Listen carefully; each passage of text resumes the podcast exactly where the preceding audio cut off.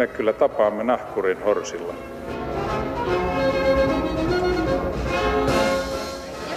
Mä sanoin, että minä juon nyt kahvia.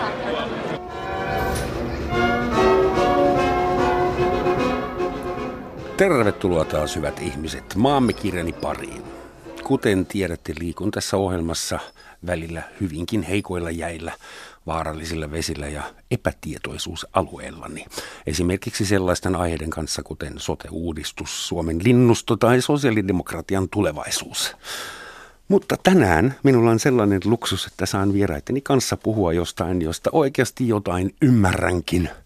Tänään puhumme maailman suurimmasta seksuaalisesta enemmistöstä, itse tyydyttäjien suuresta joukosta. Ja ettei minun tarvitsisi sitä ihan yksin tehdä, apuun ovat rientäneet seksineuvoja Henriikka Sundell, tervetuloa. Kiitos. Ja seksitutkija professori Osmo Kontula. Huomenta. Ja meillä on lähetysikkuna auki suuressa internetissä. Sitä kautta saatte yhteyttä meihin ongelmienne tai ehdotuksien ja ideoitenne kanssa. Ladies first. Mm. Henrikka, sun työnantajan nimi on Sexpo. Kyllä. Ja mäkin en ensimmäisenä luulin ensin äh, väärin, että se liittyy jotenkin niin erotiikkamessuihin ja niin kuin expo, Aivan. eli näyttelyyn. Ja Joo. oikaisi tämä väärinkäsitys. Mitä Sexpo on? Sexpo on lyhenne Sexpo-säätiöstä ja et ole ensimmäinen, joka erehtyy luulemaan, että me järjestetään eri erotiikkamessuja tai että me ollaan seksilelujen maahantuoja tai joku valtava varasto. tällaisiakin, joo, tällaisiakin väärinkäsityksiä on ollut. Sexpo-säätiö on perustettu vuonna 1969 ja me ollaan asiantuntijaorganisaatio, tarjotaan konsultaatiota, koulutetaan seksuaalineuvoja, seksuaaliterapeutteja, tarjotaan ilmaisia seksuaalineuvontapalveluita puhelimitse ja netin kautta ja ihan tapaamisten muodossa. Sitten myös seksuaaliterapia- ja psykoterapiapalveluita. Kuka maksaa näitä palveluita ja terapioita? Sexpo saa suurimman osan rahoituksesta raha-automaattiyhdistykseltä. Hmm. Sitten tulee Helsingin kaupungilta pieni osa ja sitten tietysti meidän koulutustuotot on myös semmoinen, millä toimintaa pyöritetään. Paremmalla omatunnolla mäkin pelaan sitten pokeriautomaatilla Kyllä. seuraavalla kerralla. Osmo, sä olet Suomen johtava seksuaalitutkija, suorastaan alan guru, ja jossain susta tehdystä henkilökuvassa sä sanoit, että suurin tyydytys sulle huom tutkijana tuottaa aina se, kun sä löydät jonkun tiedonpätkän, törmäät johonkin sellaisen, löydät jotain sellaista, mitä kukaan muu ei ole ennen sua tiennyt. Milloin sulla oli viimeksi semmoinen elämys? No onneksi niitä tapahtuu suhteellisen useinkin, kun saa uusia tutkimusaineistoja ja pääsee perehtymään niihin ja kaivelemaan sieltä tietoa. Ja no, jotakin on tulossa vielä, mikä on tällä hetkellä salaista, mitä en voi kertoa, mutta tulee myöhemmin julki tällaisia asioita. Mutta olen aika monella tavalla tietysti tutkinut asioita, niin kuin sanoit, vuosikymmeniä itse asiassa seurannut mm. suomalaisten seksitapojen muutosta ja, ja arvojen muutoksia ja, ja tutkinut niitä sekä väestöotannoilla että haastattelemalla ihmisiä, että keräämällä ihmisten kirjoituksia ja tar- tarinoita. Se on että yksi tämmöinen mielenkiintoisen yllätyksen aihe oli se, että kun viime syksynä Maaret Kallion kanssa julkaisimme kirjan Happy End, niin se, että kuinka paljon siellä kirjoittaneet naiset, joita me sitten analysoimme, niin itse asiassa hellivät, pitävät hyvän ja hemmottelevat omia aviopuolisoitaan. Se oli myönteinen yllätys löytää, kuinka paljon sitä tapahtuu.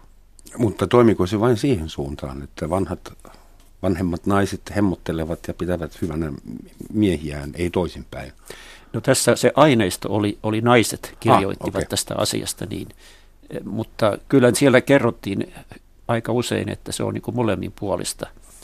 Että tietysti luotan siihen, että, että nämä naisten tarinat myöskin miehistään pitävät paikkansa. Eli suomalaiset ovat kuitenkin hellempi kansa kuin mitä talon ulkopuolelta näkee. niin salaa kun, he niin, halaavat. Niin, kun päivän teemana on seksi, niin voi sanoa, että aika monilla menee seksissä omassa parisuhteessaan tosi hyvin – vaikka se ei koske enemmistöä, mutta kuitenkin, että, että aika monella menee hyvin. Mutta miten me tulkitaan sitten niitä tutkimustuloksia, joiden mukaan kanssakäymisseksiä kahden tai useamman kesken on vähenemässä ja aika lineaarisesti vissiin pitkäaikaisella alaspäin suuntautuvalla viivalla. Ja, ja että tämä itsensä tyydyttäminen on niin massiivisesti yleistymässä. Millaisista luvuista yleensä puhutaan?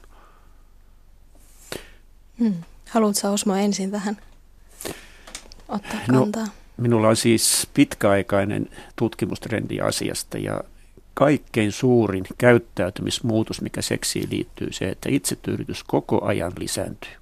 Kaiken ikäisillä, molemmilla sukupuolilla. Naiset tulevat vähän noin 20 vuotta miesten perässä tarkoittaa, että tämän päivän nainen itsetyydyttää yhtä paljon kuin samanikäinen mies 20 vuotta sitten.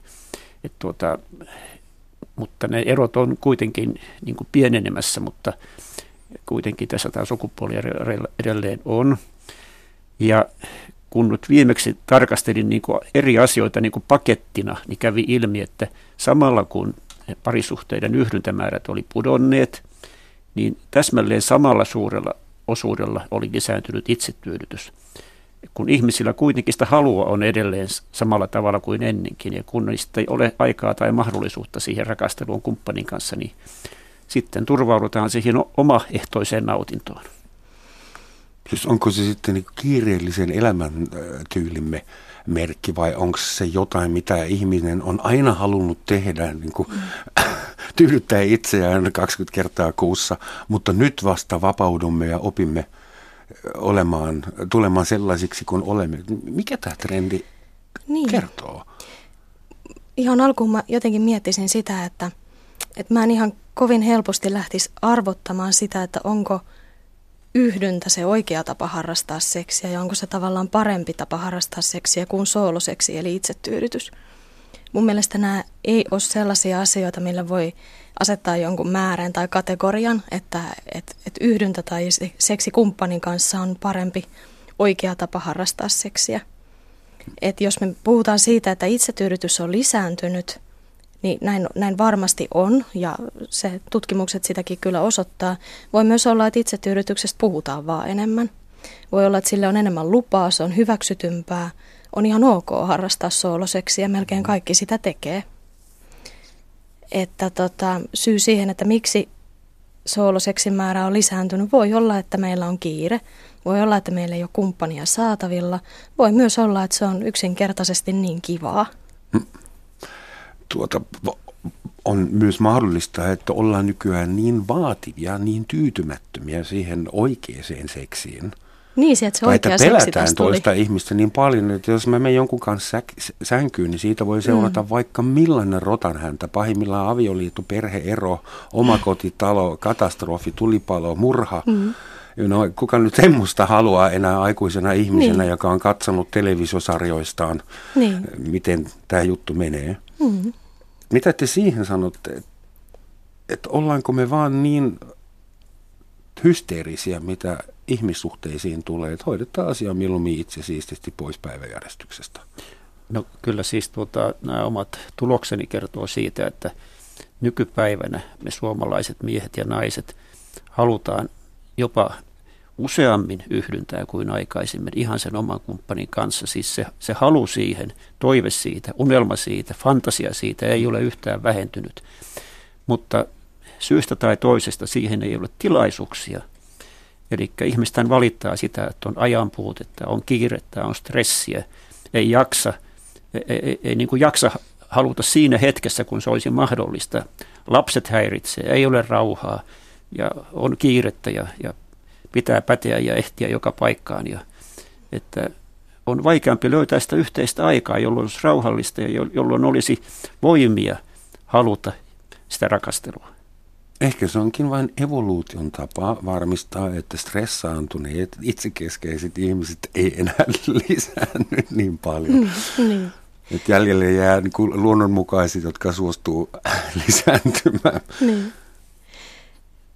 Kyllä ainakin Sexpo vastaanotolle hakeutuvat asiakkaat, sellaiset asiakkaat, jotka tulee nimenomaan halun puutteen takia tai, tai sen takia, että kokevat, että suhteessa on seksiä liian vähän, tulevat siitä keskustelemaan, niin kiire on ensimmäinen, mikä nousee, kun lähdetään kartoittamaan, että mikä on syynä siihen, että seksiä on teidän mielestä liian vähän tai olette tyytymättömiä, niin kiire, stressi, elämän rytmi on liian kiihkeä, on harrastuksia, töitä, lapsia, sukulaisia. Tämä teema on mm. kaikissa naisten lehdissä ihan tämmöinen kuin ikivihreä juttu Niin. ja aina on samat jutut, että puhukaa seksistä, pyhittäkää Niin. aikaa seksille, Niin. varmistakaa, että tehkää sitä vaikka ei haluttaiskaan. Niin, ne on tämmöisiä oldies but goldies neuvoja mm. ehkä. Että, Mutta tässä, tässä tulee niin kuin se esille, että kun kuitenkin ihmiset ainakin kaikissa tutkimuksissa arvottaa sen parisuhteen, sen rakkauselämän, rakkauden, perheen, kaikki ne niin kuin tähän yksityiseen intiimielämäpiiriin liittyvät asiat kaikkein tärkeimmiksi, mihin kannattaa panostaa elämässä. Ja kuitenkin on paradoksi sitten, että mihin ne tuhlaavat sen ajan ja energian sitten, kun, kun kuitenkin siihen tärkeimpään ei tunnu riittävän sitä aikaa ja energiaa riittävästi. Eivätkö ihmiset ymmärrä, mihin ne on niin ajautumassa vai, vai missä tässä on kysymys? Mutta tämä nyt on professori jo hyvin moralisoiva käsitys, Mm-hmm. niin kuin, että tässä olet jo valinnut aika voimakkaasti puoliasi. Sun mielestä tämä trendi on negatiivinen. Voisi myös sanoa, että hyvä, tulee vähemmän seksitautia, niitä lapsia on muutenkin jo liikaa tällä planeetalla, jos vähän isommin, isommalla mittakaavalla katsotaan. niin, niin, mä mietin myös Eikä, sitä, eikä miehet enää sairasta eturauhassyöpää. niin, mä myös mietin sitä, että et, et kova, kovasti tulee painetta seksin harrastamiselle, jos lähdetään miettimään sitä, että seksi on se tärkein asia ja sitä pitäisi ainakin ehtiä tekemään ja jos ei saa seksiä, niin sitten suhdekin menee ja, ja näin, niin siinä on, ko, siinä on kovat vaatimukset. Ei ihme, että jos ei seksiä halua. Ja ennen vanha mun ikäinen mies pystyi sentään arvokkaasti vetäytymään niin kuin aktiiviselta areenalta ja nojaamaan taaksepäin ja katsomaan nuorten touhuja. Mutta nykyään hän pitää hamaan loppuun asti vielä pyörätuolissa popsia, viagraa ja siallista ja haluta ja jaksa. On se raskasta. Aina on se mun mielestä, että se on vanha juttu, että me elämme tuommoisessa oversexed societyssä. Mm. Että seksiä, jos joku haluaa myydä meille Nokian Mutta autorenkaat. niin onko jotakin, mikä tuntuu paremmalta, palkitsevammalta? Mihin kannattaa sen sijasta panostaa? Hyvä ruoka. Se on aika suhteellinen juttu varmaan. Kunnon konsertti. Niin. Vai pitääkö mun tehdä nyt itsemurhaa? niin. Ja sitten seksi kuitenkin merkitsee eri ihmisille niin eri asioita. Joista, ku- jostakusta seksi voi olla se paras asia, nautinnollisin asia, mitä keksii. Jostakusta se taas voi olla ihan okei, se on ihan mukavaa, mutta hyvä elokuva ja hyvä ruoka voi olla vähintään yhtä palkitsevia nautinnollisia. Mutta sellaisen kanssa on sitten aika ikävä harrastaa seksiä, jos itse haluaa räjähtää romanttisiin sfääreihin. Niin. Semmoinen kysymys. Itse tyydytys on varmaan maailman vanhimpia harrastuksia. Tosin yhdyntä, sen on pakko olla vielä vanhempi. Mutta onko olemassa, ja se on globaali ilmiö, onko olemassa jotain suomalaisia kansallispiirteitä, niin kuin itsetyydytyksen kansallis, kansallisia piirteitä Suomessa? Esimerkiksi onko Suomessa taipumus katsoa tietyn tyyppistä pornografiaa tai käyttää tietyn tyyppisiä leluja vai onko suomalaisilla tiettyjä kansallismaisemia lempipaikkoja tai tiedetäänkö mitään sellaisesta? No ihan tarkasti ei tiedetä, mutta kyllähän täällä sanotaan, kun länsimaissa niin kun asiat on aika pitkälle yhdenmukaistuneet, että, että kysymys on siitä, että kuinka paljon kaivataan jotakin stimulaatiota siihen virittäytymiseen, itsetyydytykseen. Ja tietysti länsimaiset tutkimukset kertoo siitä, että miehet naisia useammin hakee tällaista visuaalista stimulaatiota, jotakin kuvia tai, tai, tai filmejä tai, tai videoita tai nettiä tai jotakin, jotakin muuta siihen, joka itse asiassa tuota niin kuin auttaa kiihuttumaan sillä tavalla, että siitä kokemuksesta tulee laadukkaampi, koska hyvin kiihuttuneena itsetyydytys maistuu paremmalta. Ja siihen sitä nimenomaan haetaan ja tarvitaan. Ja, ja naisetkin kyllä käyttää tätä visuaalista maailmaa, mutta ei niin paljon kuin miehet, että naiset kaivaa sitä enempi mielestään, mm. fantasioistaan, mm. muisteluistaan, että mitä hienoa on tullut kokeneeksi ja, ja virittäytyy sitten sitä kautta enemmän, useammin kuin miehet. Mm. Täällä on yksi joo. nuori nainen, joka nyökkää koko Nyökkään, joo, mä, kyllä. Että jos me lähdetään sitä sukupuolittamaan nyt mies- ja nais jaon mukaan, niin naisilla kyllä on kieltämättä tavallaan se kyky tuottaa omasta mielestään sitä fantasiamateriaalia, kiihotusmateriaalia. Se on ehkä sillä lailla mm, monipuolisempi. Mutta naistenkin, nuortenkin naisten pornon käyttö on kyllä lisääntynyt. Ehkä sillekin on enemmän lupaa. Toivottavasti Nykyään. se ei vaikuttaa liioin nuorten naisten kauneusideaaleihin ja siihen, mitä he tekevät kropillensa, koska niin. ei kaikkien tarvitse olla niin. pornomallin näköisiä. Näin se on. Onneksi musta tuntuu, että sitä mukaan kun pornon käyttö ja kaiken tämmöisen niin median käyttö lisääntyy, niin mediakriittisyys, median lukutaito lisääntyy samaan aikaan. No mä, niin, mm. niin t- tässä tuota, juuri luin tällaista koosteartikkelia, joka tuli niin kuin arvioitavaksi niin kuin lehtiä, mitä, kansainvälisiä lehtiä, mitä toimitaan. Ja siellä oli tuota, tätä median tätä seksuaalisoitumisasiaa käsitelty niin kuin kirjallisuutta siihen liittyen. Ja, ja on, on siis tällaisia niin kuin ihmisryhmiä, jotka näkee kaiken mediassa liittyvän seksin vaaralliseksi mm-hmm. ihmisten kannalta, että mihin se kaik, kaikkein kauheuksiin johtaa. Et, et se on niin kuin kiinnostava koulukunta sinänsä, koska mitä hyvänsä mediassa on vähänkään seksiin viittaavaa, niin, niin arvellaan, että se johtaa kauheisiin vaikutuksiin yhteiskunnassa. Mm, turmelee nuorison. Mutta ihminenhän näkee seksiä kaikessa, jos haluaa. Jos me sensuroitaan seksi kaikesta mediasta, niin jokaisesta sikarista tulisi fallossymboli välittömästi taas mu- niin. muun median puutteessa tai muiden virikkeiden. Niin, kyllä ihminen on aika kekseliäs. Onneksi. Puhutaanpa hetken moraalista, koska me kolme ollaan täällä niin kuin varmaan terävintä kärkeä. Seksin tutkija, seksin neuvoja, seksin harrastaja. Niin meillä ei ole todennäköisesti moraalisia ongelmia itsetyydytyksen ja kenties muunkaan seksuaalisuuden kanssa. Mutta miten on niin kuin Suomessa yleisesti, että millainen maku on siis runkkarihan on edelleen niin kuin, haukkuma sana miehelle, joka ei oikein saa mitään muuta aikaa, paitsi sitä tuommoinen tyhjän toimittaja. Niin. Että kuinka Suomessa suhtaudutaan siihen, että lääketiede kertoo jo nyt, että okei se on hyvä juttu, kannattaa tehdä päivittäin, niin pysyy rauhaset kunnossa. Mutta mitäs kirkko tai, tai tietyt pienemmät uskonnolliset lahot, lah, lahot, lahkot? Ainakin sen tiedon mukaan, mikä, mikä mulla on tässä seksuaalineuvojan ja seksuaaliterapeutin työssä, niin onneksi asenteet itsetyydytystä kohtaan on, on normalisoitumassa. Ja mä käytän normalisoitumissanaa sen takia, että itsetyydytys sooloseksi on normaalia, se on luonnollista, melkein kaikki sitä tekee ja haluaa tehdä ja sen on tarkoitus tuottaa nautintoa ja olla hyvä asia.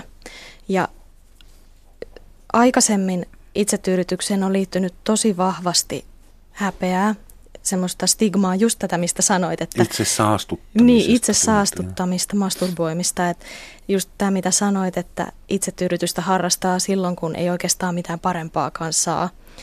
Onneksi tämä asenne on pikkuhiljaa, tämä näkemys on väistymässä. On alettu ymmärtää, että sooloseksi on yksi seksin muoto – tosi niin, hyvä sellainen. Teille ei tule enää semmoisia asiakkaita, joita hävettää kauheasti. Onneksi ei, vähemmän mm. jo nykyään. Niin, niin tähän tuota moraaliseen puoleen kuuluu se, että, että kouluissahan tuota tämmöinen niin kuin huulenheittoa ja, tuota, ja muiden kritisointiin liittyy tämä runkkaritermi, mihin itse äsken viittasit, mutta että on kiinnostavaa, että, että se on niin kuin menettänyt niin kuin hyvin, hyvin paljon niin kuin tuota t- tällaista niin kuin vaikuttavuutta nykypäivänä, koska kaikki nuoret tietävät, että muutkin sitä harrastaa. Mm-hmm. Niin jos kaveri leimaa runkkariksi, niin sama reimaa itsensäkin, että se, se ei oikein niin kuin johda mihinkään. Mutta että tä, tässä niin kuin moraalinäkökulmassahan niin kuin taustalla alun perin on ollut se, että siemenneste pitää säästää lasten tekemiseen. Että se, se oli se paha asia, että sitä tuhlataan, heitetään maahan, jopa niin kuin raamatussa sanotaan mm. ja, ja niin edelleen, että että jokainen pisara siemenestettä on arvokasta ja se pitää säästää siihen oikeaan tarkoitukseen, eikä, tuhla, eikä, eikä, eikä, eikä tuhlata tällaisen turhanpäiväiseen nautintoon, niin. että se siellä alun perin oli taustalla. Mun mielestä tämä on aika, aika sovinistista meininkiä. Mun spermani on pyhä. Niin. se ei saa koskettaa, niin kuin Suomen lippukaan ei saa koskettaa maata. Anteeksi. Äh, mun tuli mieleen tästä tilaston, jota mä joskus näin monta vuotta sitten ja jonka mukaan Saksassa suurin osa miehistä saa ensimmäisen seksuaalisen kokemuksensa toisen miehen kanssa. Lähes kaikki ensi seksuaaliset aktiviteetit toisten ihmisten kanssa on homoeroottisia sen takia, että se on yleensä poika, joka näyttää kaverille tai pikkuveljelle, miten vedetään käteen.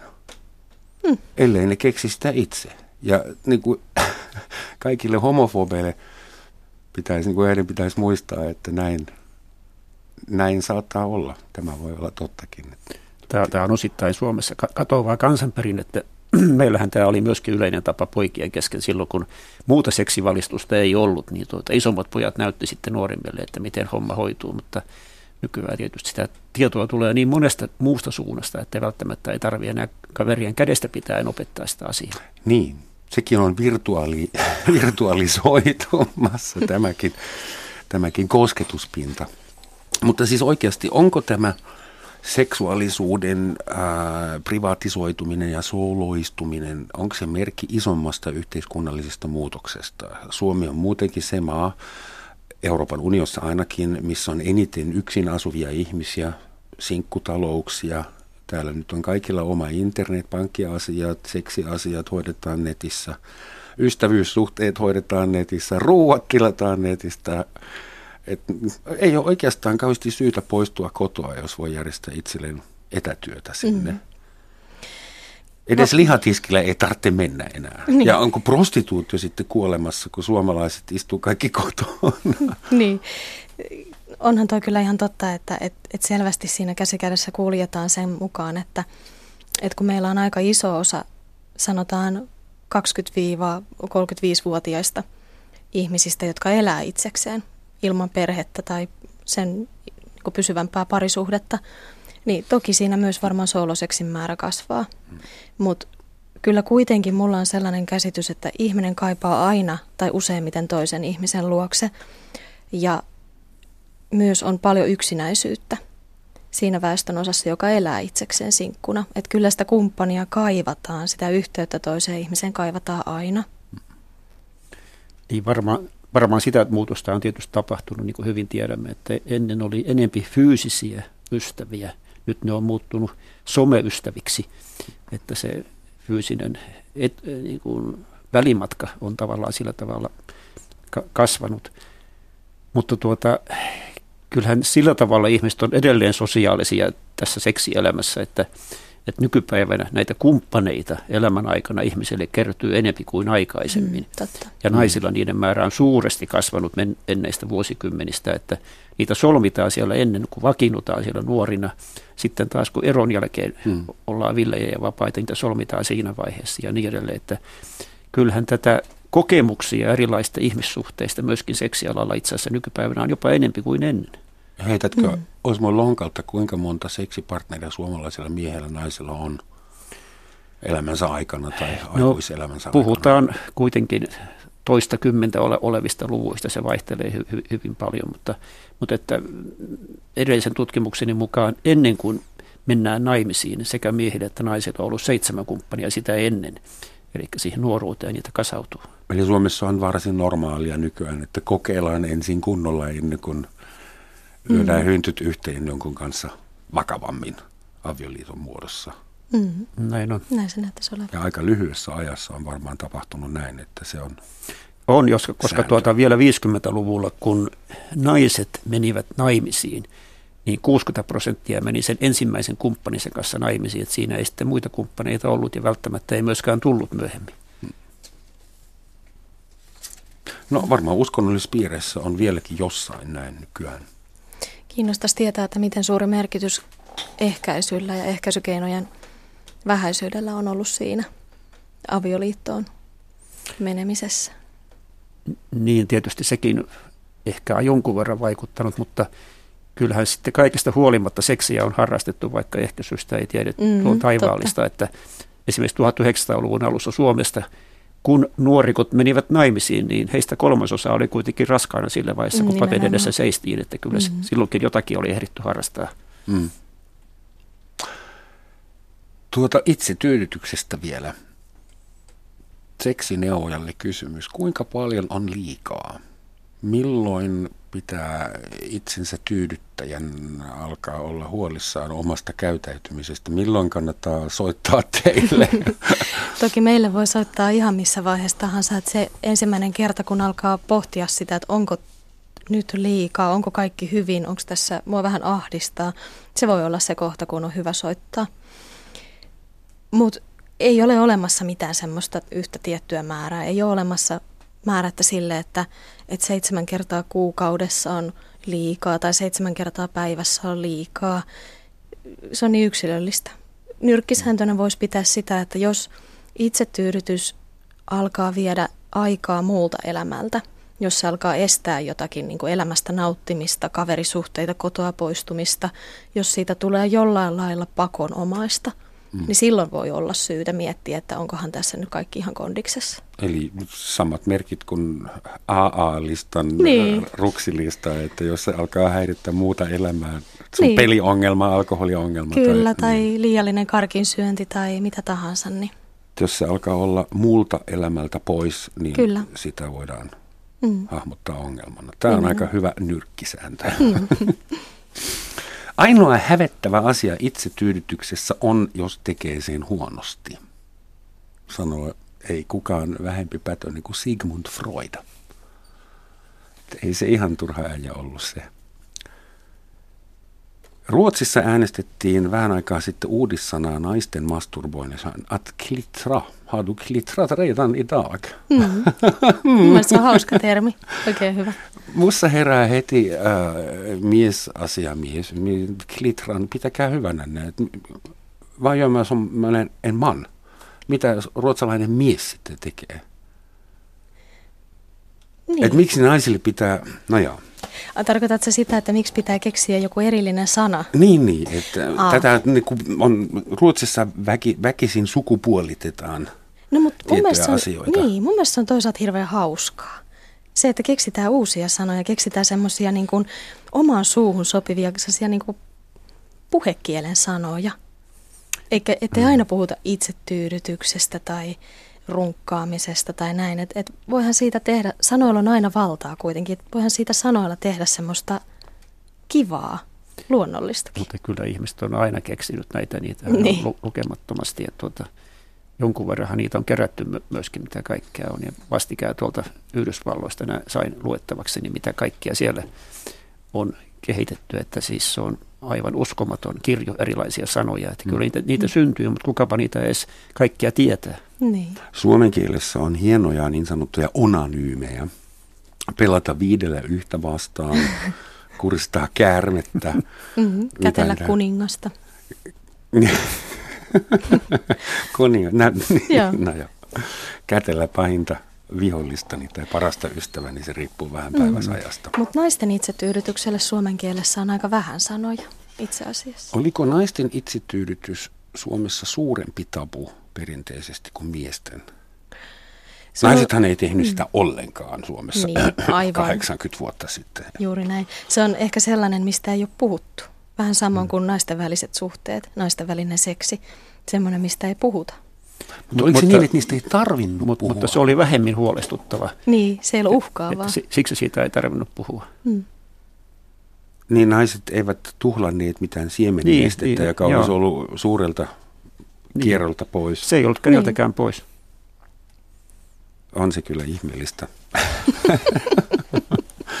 Mutta siis mitä me tehdään nyt tilanteessa? Ää, mulla on tässä edessä, tässä näette hyvät kuuntelijat, kauheasti paperia, erilaisia artikkeleita eri lehdistä ja joka toisessa lukee, että naiset valittavat, että saavat liian vähän seksiä. Ilmeisesti mm. Suomessa naiset elävät kauheassa puutteessa ja kaikki mun miespuoliset kaverit valittaa, että he saavat liian vähän seksiä. Ja tutkimusten mukaan kaikki ovat vetäytyneet kotiinsa ja alkavat välttää oikeita mm. fyysistä kontaktia. No vi- viime vuonna keräämäni tuota valtakunnallisen aineiston perusteella, jos puhutaan tästä puutteessa elämisestä, niin mä analysoin siitä sitä, että, että jos on suuri ero sen eh, suhteen, mitä toivoisi, ja se, mitä on toteutunut käytännössä, niin joka toinen mies elää puutteessa joka viides nainen elää puutteessa. Että kyllä se puutteessa eläminen kuitenkin miehillä on huomattavasti yleisempää kuin naisilla. Että naiset huomattavasti useammin saavat sen, mitä ne oikeasti toivoo myöskin käytännössä kuin miehet. Sanopa tämä uudestaan, please. Naiset mm. paljon useammin saavat sen, mikä haluavat kuin miehet. Kyllä, kyllä se on jo aiemmin tullut näistä tutkimuksista esille, että näin mm. se menee. Mm. Jos puhutaan seksistä. Kyllä. Niin, jos puhutaan seksistä. Onko tämä itsetyydytyksen tai klitraamisen yleistyminen vain heterojen keskuudessa esiintyvä ilmiö vai koskettaako tämä niin kuin suomalaisia seksuaalivähemmistöjä yhtä lailla? En usko, että siinä on kauheasti eroa sen suhteen, että ollaanko heteroseksi, tai heteroseksuaalisessa suhteessa vai, vai sitten, tota, että mikä siinä on se tilanne. Mitä sä oot Osmo mieltä?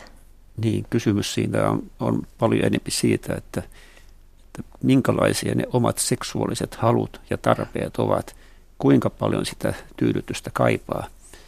Ja tuota, se ei niin kuin riipu kyllä mitenkään siitä, että, että mikä on se sukupuoli, kenen kanssa mm. haluaisi nyt sitten mm. mennä sänkyyn. Että kyllä se on enemmän tällainen yksilöllinen ominaisuus. Sillä on ihan tällaisia perinnöllisiä taustatekijöitä ja, ja, ja aivorakenteeseen liittyviä ja hormonieritykseen liittyviä ja monenlaisia asioita, mitkä sitten selittää näitä yksilöllisiä eroja, mutta kuitenkin että sieltä se tulee se myöskin se motivaatio itsetyydytykseen. Ehkä tämä oli toimittajan yhteiskunnallinen äh, ennakkoluulo. Mä ajattelin vaan, että koska äh, homot – varsinkin mieshommat, he ovat täysin vapautuneet viime aikoina. Heillä on syntynyt infrastruktuuri ja yhteiskunnallista hyväksyntää ja beach parties mm. and everything. Mm. Että heillä menee hyvin. Että ehkä he pelkäävät toisiaan vähemmän ja lähikontaktia. Kun me, meillä heteroilla on maailma mutkistunut, on tullut poliittinen korrektius, jos mä kehun sun tissejä kadulla. Mm. Mulla on toinen jalka vankilassa. ja sen takia mä ajattelin ehkä seksuaalivähemmistöjen piirissä – tämä kanssakäyminen sujuu helpommin, kun siellä on vähemmän tota, muovikelmua niin. ihmisten välillä. Mutta palataan tähän äskeiseen. Joka viides nainen sanoi, että elää puutteessa ja joka toinen mies. Näinkö se meni? Että kiinnostaisi tietysti, että missä se rima kulkee, että milloin se punainen lyhty syttyy, että nyt puute, puute on päällä – Mutta onko tämä iso yhteiskunnallinen ongelma? Muistan 30 vuotta sitten, kun oli just tullut Suomeen, täällä puhuttiin yhden kesän verran seksilomista, että hallituksen piti sponsata ihmisten, turhautuneiden ihmisten etelälomia, että saisi vähän aurinkoa ja vähän seksiä. Mm. Se olisikin mielenkiintoinen ehdotus tässä taloustilanteessa. Pitäisikö ottaa asia puheeksi, niin. että Suomi elää puutteessa, että tehkää jotain? Niin, kyllähän on ihan selvää, että tuota, hyvään onnelliseen parisuhteeseen kuuluu tietyllä tavalla aktiivinen seksielämä, joka tyydyttää molempia. Että kyllähän monien parisuhteiden tilannetta ja onnellisuutta pystyisi parantamaan, jos niillä kumppaneilla menisi seksissä vielä paremmin keskenään ja olisivat tyytyväisempiä. Että siinä mielessä tietysti sen seksuaalisen tyytyväisyyden edistäminen on laajempikin onnellisuuteen liittyvä asia. Mm, ja itse asiassa tuota, aineistossani on myöskin tämän seksuaalisen tyytyväisyyden, parisuhteen onnellisuuden ja yleisen tyytyväisyyden elämään välillä niin kuin hyvin voimakas korrelaatio. Eli niillä, joilla menee sitten sängyssä kumppanin kanssa hyvin, niin ne on tyytyväisiä elämänsä yleensä. Mm. Mutta miten se kausaliteettiketju nyt menee? Onko se niin, että jos mä olen naisen kanssa onnellinen, meillä on myös hyvä seksiä? Vai jos mulla on naisen kanssa hyvää seksiä, me ollaan myös onnellisia? Ei se ole ihan noin yksi oikosta. Hyvää seksiä voi olla paljon ja silti suhteessa voi mennä kehnommin, ettei olla tyytyväisiä. Tai voi olla, että suhteeseen ollaan kaikin puolin tyytyväisiä. Seksiä saattaa olla monen mielestä todella harvakseltaankin. Ne ei aina kulje käsi kädessä. Aika usein, mutta ei aina. Lisäksi mun on pakko vielä kuitenkin sanoa tuohon, että, että, että mitä Osmo sanoit, niin se on varmasti ihan totta suhteesta ja onnellisesta suhteesta ja seksin määrästä, mutta muistetaan myös, että hyvään tyydyttävään onnelliseen seksielämään ei tarvi välttämättä parisuhdetta. Ja sekin voi olla kuitenkin semmoinen elämänlaatua nostava asia. Tämä nyt oli lyönti takavasemmalta nuorelta henkilöltä. Kiitos. Tietysti tämä ei ole ihan sama asia, mutta tosiaan niin tämä, tämä tutkimukset selvästi tekemäni osoittaa sen, että – kaikkein parhaiten seksielämässä menee niille, jotka jolla on kumppani, mutta jotka asuu eri osoitteissa, eli nämä erillissuhteet, että, mm. että se hyvin meneminen ei tarkoita sitä, että tarvitsee asua sen kumppanin kanssa, mutta että ilman kumppania tietysti on vähän hankalaa olla kovin onnellinen seksielämässä. Mm. Onko siis yksinkertaisesti niin, että se yhdessä asuminen aiheuttaa niin paljon arkierosiota, että pitää aina suuttua siitä tavasta, jolla toinen puristaa hammastahnansa ja, ja onko erilleen asuminen, sitä on aina vain juhlaa? No siinä on ainakin se tekijä, että kun asutaan erillään ja sovitaan tapaamisesta, niin tiedetään, että ahaa, tämä, tällä tapaamisella on tietty tarkoitus. Mm-hmm. Se johtaa ajatukset niin kuin siihen ja, ja vähän niin kuin jo mielessä valmistaudutaan siihen kohtaamiseen etukäteen. Mutta jos asutaan yhdessä, niin no, se on taas, väsyneestä se on, se on taas, odottaa sitä, taas sitä samaa kaurapuuroa, että Totta. ei tässä mitään muuta voi odottaa. Älkää hyvät ihmiset erotko, vaan muuttakaa erilleen. Nauttikaa, nauttikaa suhteesta sen jälkeen. Mm, jotkut ihmiset ilmiselvästi kaipaavat partneria kamalasti, mutta pelkäävät oikeita ihmistä niin kamalasti, että hankkivat itselleen nuken. Ja nyt en puhu pumpattavista barbaroista, vaan semmoisia nukkeja on, ja ne on yleistymässä, jotka on ihan kuin samanpainoisia. Yleensä ne on naisia, ja sanotaan standarditilanne on japanilainen nörttimies, joka on hankkinut itselleen muutamalla tuhannella eurolla semmoisen elämänkumppanin nuken, jonka kanssa voi vissiin toki myös harrastaa seksiä, mutta mm. enimmäkseen niiden kanssa syödään, puhutaan, puetaan, istutaan sohvalla ja katsomassa televisiota yhdessä tai niin. et, et, kieltämättä ja varmaan jossain vaiheessa tulee ensimmäinen osavaltio, jossa semmoisen kanssa voi mennä ihan virallisesti naimisiinkin. Mm. Nyt ei monta kymmentä vuotta. Et mi, musta tämä on kuitenkin, tämä alkaa olla mun määritelmä siitä, mikä on perversi. Oho. Onko mä rajoittunut niin, jos ihminen on onnellinen sen nuken kanssa ja kokee, että elää täyspainosta tyytyväistä elämää, niin mikä siinä? Mutta eihän tämä sun yberliberalismi toimii, jos puhutaan esimerkiksi pedofiileista. Mitä sä, mit, kuinka suhtaudut sellaiseen seksuaalivähemmistöön? Pedofiilien. Joka mm. ei itse ole valinnut oman fetisinsä mm. millään mm. omalla vapaalla on, tahdolla. On tärkeää muistaa se, että, että, että pedofiili on täysin eri asia kuin lasten seksuaalinen hyväksikäyttäjä tai seksuaalirikollinen. Pedofiililla on seksuaalista mielenkiintoa lapsia kohtaan, mutta kuitenkin valtaosa pedofiileista ei koskaan toteuta näitä mielihalujaan eikä koskaan tee mitään niillä. Tämä oli niin. tärkeä muistutus. Kyllä. Mm. Kun otit nämä nuket esille, niiden käyttäjiä ainakaan itse en ole havainnut, että olisi niin tutkittu maailmalla, että mikä se heidän motiivinsa on tai mikä heidät saa tekemään sen valinnan ja onko se heidän ainoa tapansa tyydyttää omia seksuaalisia niin. fantasioitaan tämä, tämä nukke vai ei. Mutta tosiasiahan on se, että on paljon miehiä, joilla on suuria vaikeuksia löytää itselleen edes tilapäistä seksikumppania. Mm-hmm. Että Suomessahan on kaikkein huonoimmassa asemassa on keski-ikäiset yksin elävät miehet, jossa on paljon sellaista, jo, jo, jolla on vaikeuksia saada kontaktia nyt sitten toiseen sukupuoleen tai omaan sukupuoleen, jos siitä on kysymys. Mm. Niin, tota, niin nettiähän tarjotaan usein aina ratkaisuksi, että sieltähän löytää nykyään mm. vaikka minkälaisia palstoja ja vaikka mm. minkälaisia kumppaneita, mutta, mutta karkeistaan se tilanne on se, niin kuin olen kuullut asiantuntijan kertovan, että jos Eh, sinkku nainen laittaa sinne, tai se nyt varattukin just niin tuota, ilmoituksen nettiin ilman kuvaa, ja, ja vihjaa siinä, että on kiinnostunut seksistä, niin heti tulee sata vastausta miehiltä, saralta eri miehiltä siis. Mm. Mutta jos sinne nyt sitten yksinäinen mies pistäisi nettiin peniksen kuvansa, niin tuskin tulisi yhtään vastausta. Mm. Mm. Se on ihan totta, Osmo, mitä Ihm- sanoit. Ihmisiä on hankala tunnistaa peniksestä tai, niin. tai vaginasta, todella. Ja, ja myös on, on tota kasvava määrä nuoria miehiä, sanotaan alle parikymppisiä tai alle 25-vuotiaita, jotka on yksinäisiä, kaipaa kumppania, mutta ei tunnu sitä löytävän. Et se on aika ikäväkin ilmiö, että heitä on lisääntyvässä määrin ja paljon. Puutteessa eläminen, se on häpeällistä että meidän sosiobiologisiin vaatimuksiin kuuluu nykyään että meillä kaikilla on hurjan tyydyttävä, tasapainoinen ja vielä mm. eksoottinen ja jänskä seksuaalielämä ja mm. niin, mm. kaikkien että, kivojen vaatteiden ja ammattien mm. ja kulkuneuvojemme lisäksi. Että tietyllä tavalla on paradoksaalista se, että me on puhuttu ja puhutaan hyvin paljon seksuaalioikeuksista, että nyt sitten meillä on oikeuksia siihen ja tähän ja tuohon, tai sitten oikeuksia välttää sitä sun tätä ja tätä elämässämme, mutta samalla on yhä enempi ihmisiä, jotka, joilla ei ole oikeutta nauttia seksistä kenenkään kanssa. Esimerkiksi vanhat ihmiset. Vai? Niin, on näitä yksinäisiä ihmisiä paljon, mihin äsken, äsken viittasimme. Ja tämä puutteessa eläminenkin on tietysti se, että sitähän nämä ihmiset eivät ole halunneet, vaan, vaan ne on joutunut, ajautunut siihen tilanteeseen, eikä ne löydä niin kuin keinoa, miten niin kuin muuttaa se paremmaksi. Että siinä mielessä heillä ei ole oikeuksia saada sitä, mitä he itse asiassa haluaisivat.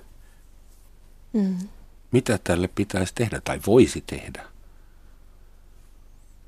Kuinka pelastamme näitä Kaikki katsoo mua nyt jostain syystä. Sinä olet nuori, sinä olet tuleva. Sä olet seksuaalineuvoja. Come on, do your tota, job. Niin. Uhuh. Um, kiinnostava kysymys kyllä sinänsä miettiä, että mitä, mitä asialle voisi tehdä. Voisiko yksi ratkaisu olla se, että meillä olisi, tämä on nyt ihan vain teoreettinen kysymys, voisiko olla ratkaisu se, että meillä olisi ammattikunta, ä, ammattilaisia, jotka harjoittaisi esimerkiksi tämmöistä bodyworkia, ihan konkreettista seksiä. Hollannissa ja, muissa maissa, nimenomaan. Tanskassa muistaakseni on olemassa ammattiprostituoituja, sekä miehiä että mm. naisia, mm. jotka käyvät hoitamassa eri sortin vammaisia, jotka ei Aivan. muuten saisi seksiä. Ja ne vammaisia saapi auttaa, mutta ei yksinäisiä. Niinkö? Niin, se on aika mielenkiintoinen juttu. Mutta mut onhan siinä myös sekin puoli, että, että se, että sä saisit, vaikka sä saisit seksiä kuinka paljon, niin sä saatat silti kokea olosi yksinäiseksi. Totta että, sekin. Mm. Pitääkö sen aina pilata kaikki? Mä niin. mietin, että munkin suhteellisen lyhyen elämän aikana toi suhtautuminen, yhteiskunnan suhtautuminen seksuaalisuuteen on muuttunut täysin dramaattisesti. Mä jäin yhdeksänvuotiaana mun mummille, katoliselle mummille kiinni, kun mä leikin mun oman pippelini kanssa. Ja mun mummi oli vakuuttunut siitä, että nyt poika on tehnyt yhden seitsemästä kuoleman synnistä ja sitä ei voi hyvittää – se on suoraa tietä helvettiin ilman, ilman kiirastulta. Ja sitten onneksi isäni tajus selittää mulle, että tämä on ihan normaali, kaikki miehet tekee sitä mm. mäkin, mutta ei sitä tehdä mummin nähden. Niin, että sen pituinen se, mutta nykyään puhutaan siitä, että 21 kertaa viikossa laskee eturauhas syöpäriskin 20 prosentilla, just luin, kun valmistauduin mm. tähän lähetykseen. 1960-luvulla keksittiin e-pilleri, sitten keksittiin seksuaalinen vallankumous, alettiin vapauttaa vähemmistöjä. Sitten 80-luvulla, just kun mä aikuistuin, keksittiin HIV ja AIDS. Sitten 90-luvulla tuli nettiporno. Ja nyt 2000-luvulla meillä on poliittinen korrektius ja lähes täys virtuaalistuminen. Mihin tämä menee? Mitä te veikkaatte? Niin, tämä, tämä teknologia ajatellen, tämä virtuaalistuminen tietysti tuo mieleen, että, että kuinka pian me päästään siihen virtuaaliseen maailmaan niin syvälle, että siellä voi niin kuin, luoda itsellensä sen optimaalisen virtuaalisen seksikumppanin ja harrastaa sen kanssa virtuaaliseksiä. Että jos, kun se mahdollistuu, niin kuinka paljon vähempi ihmisillä on sitten sen jälkeen motivaatiota tavata toisiansa, eläviä ihmisiä oikeasti ja koskettaa niitä. Toinen mm. skenaario voisi olla se, nyt on semmoisia World of Warcraft, sitä pelaa 100 miljoonaa ihmistä online reaaliajassa yhdessä, mm. niin Ei. ehkä teknologinen tulevaisuus luo meille semmoisia maailmanlaajuisia orgioita, jossa on 100 miljoonaa playeria mukana ja kukaan ei Tämä on todellinen mahdollisuuksien maailma.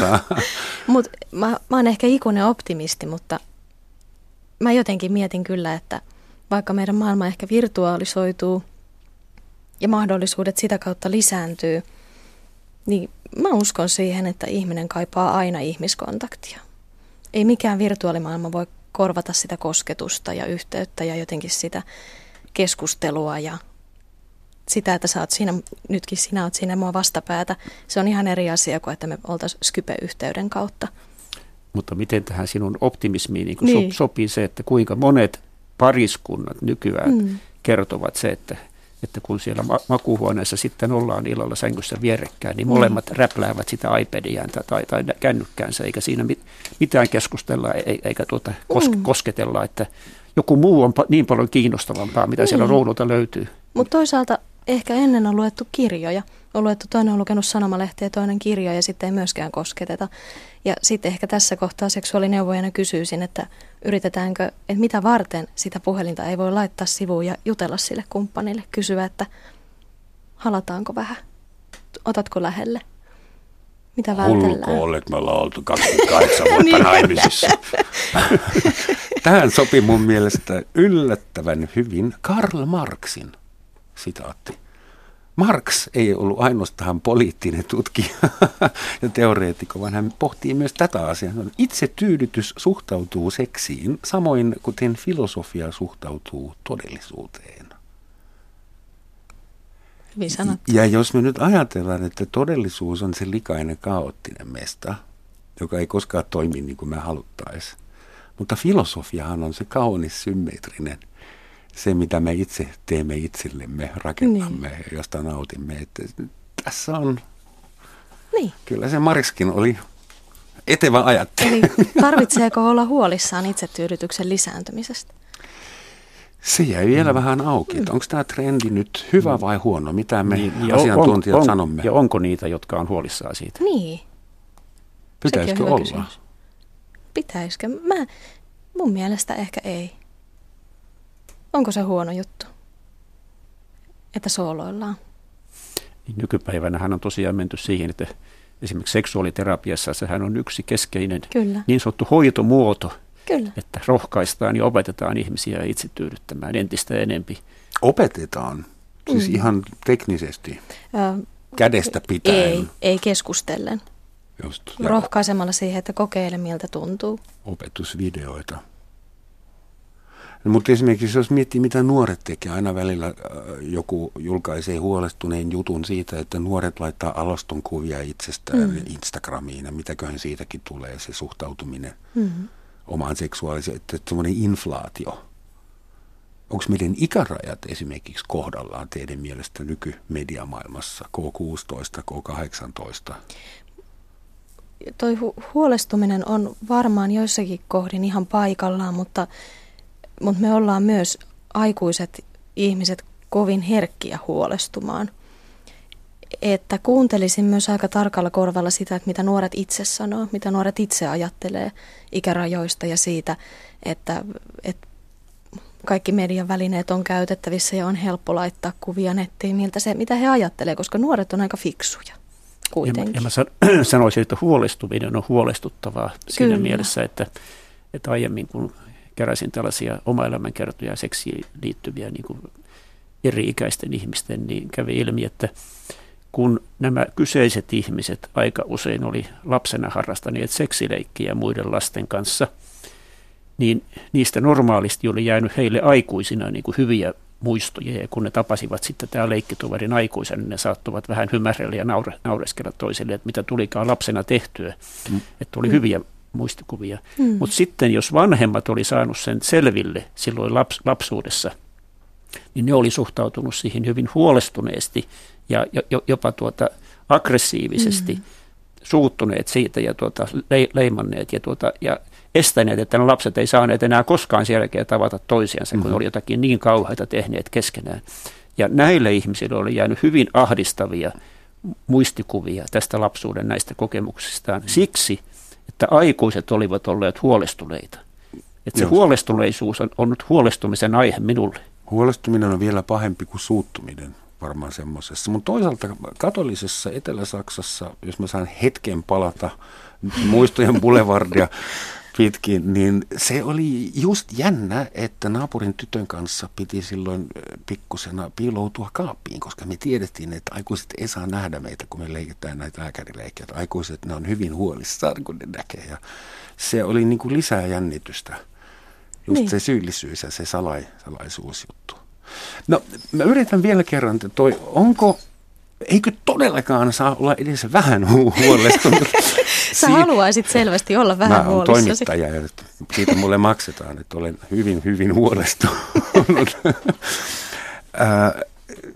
Berliinistä ja muista suurkaupungista löytyy aina välillä joku muumioitunut ruumis, joka on ollut 15 vuotta yksin kämpässään. Kukaan ei huomannut, että mummo tai vaari kuoli. Ja mm. Jossain vaiheessa löytyy ensimmäinen, jolla on muumio, muumioitunut kikkeli kädessä ja nettiporno pyörii. On siellä pyörinyt viimeiset viisi vuotta. Mm. Et ollaanko me välttelemässä toisiamme? Onko se trendi oikeasti olemassa? En ole huolestunut, mutta haluaisin ymmärtää, kun teillä on tietoa siitä, että mm. onko se ihan normaali evoluutio, että Mä en usko, että me vältellään. Mä en usko, että me vältellään tietoisesti, mutta ehkä, ehkä ollaan ajautumassa erilleen olosuhteiden ja erinäisten tekijöiden vuoksi. Mutta semmoista tietoista välttelyä, niin mä en oikein osaa siihen, en, en, en menisi niin sanomaan kuitenkaan.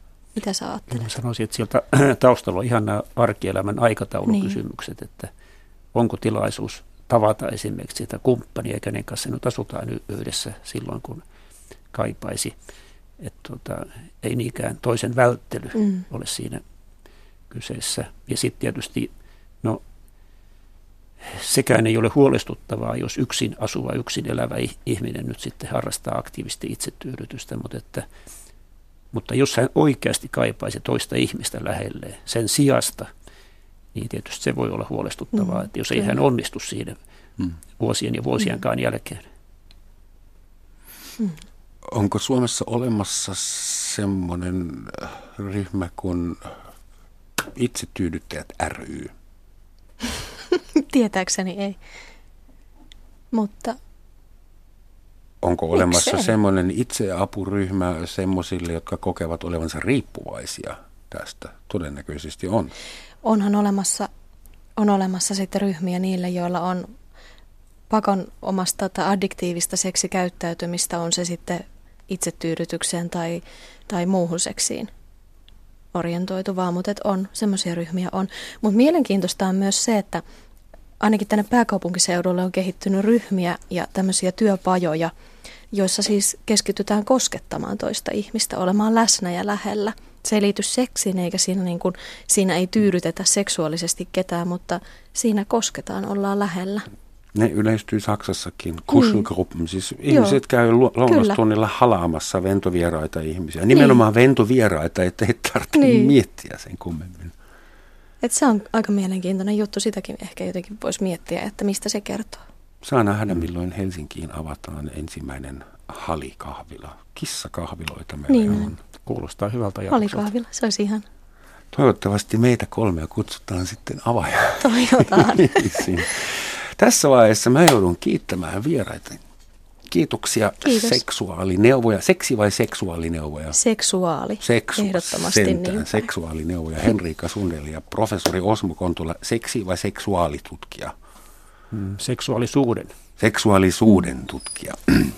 Ja hyvät ihmiset, jos tämä ei vielä riittänyt teille niin kuin stimulaatioksi, niin kerronpa teille, jahka löydän sen paperin, jossa se lukee, että Yle Teeman koko toukokuu on täynnä seksiä. Tarjolla on laaja kattaus musiikki, tiede ja historiadokumentteja seksistä, seksuaalisuudesta sekä aisteja, hiveleviä elokuvia. Yle Teeman mahdollisuuksien raameissa tietysti tästä yleisöä alati kiehtovasta aiheesta. Ja nyt vielä lopuksi itävaltalaisen kollegan Karl Kraus, kirjailijan lehtimies, kuoli vuonna 1936. Hän oli sitä mieltä, että nainen on toisinaan melkoisen käyttökelpoinen itsetyydytyksen korvike. Se vain vaatii rikkaan mielikuvituksen. Kiitos teille.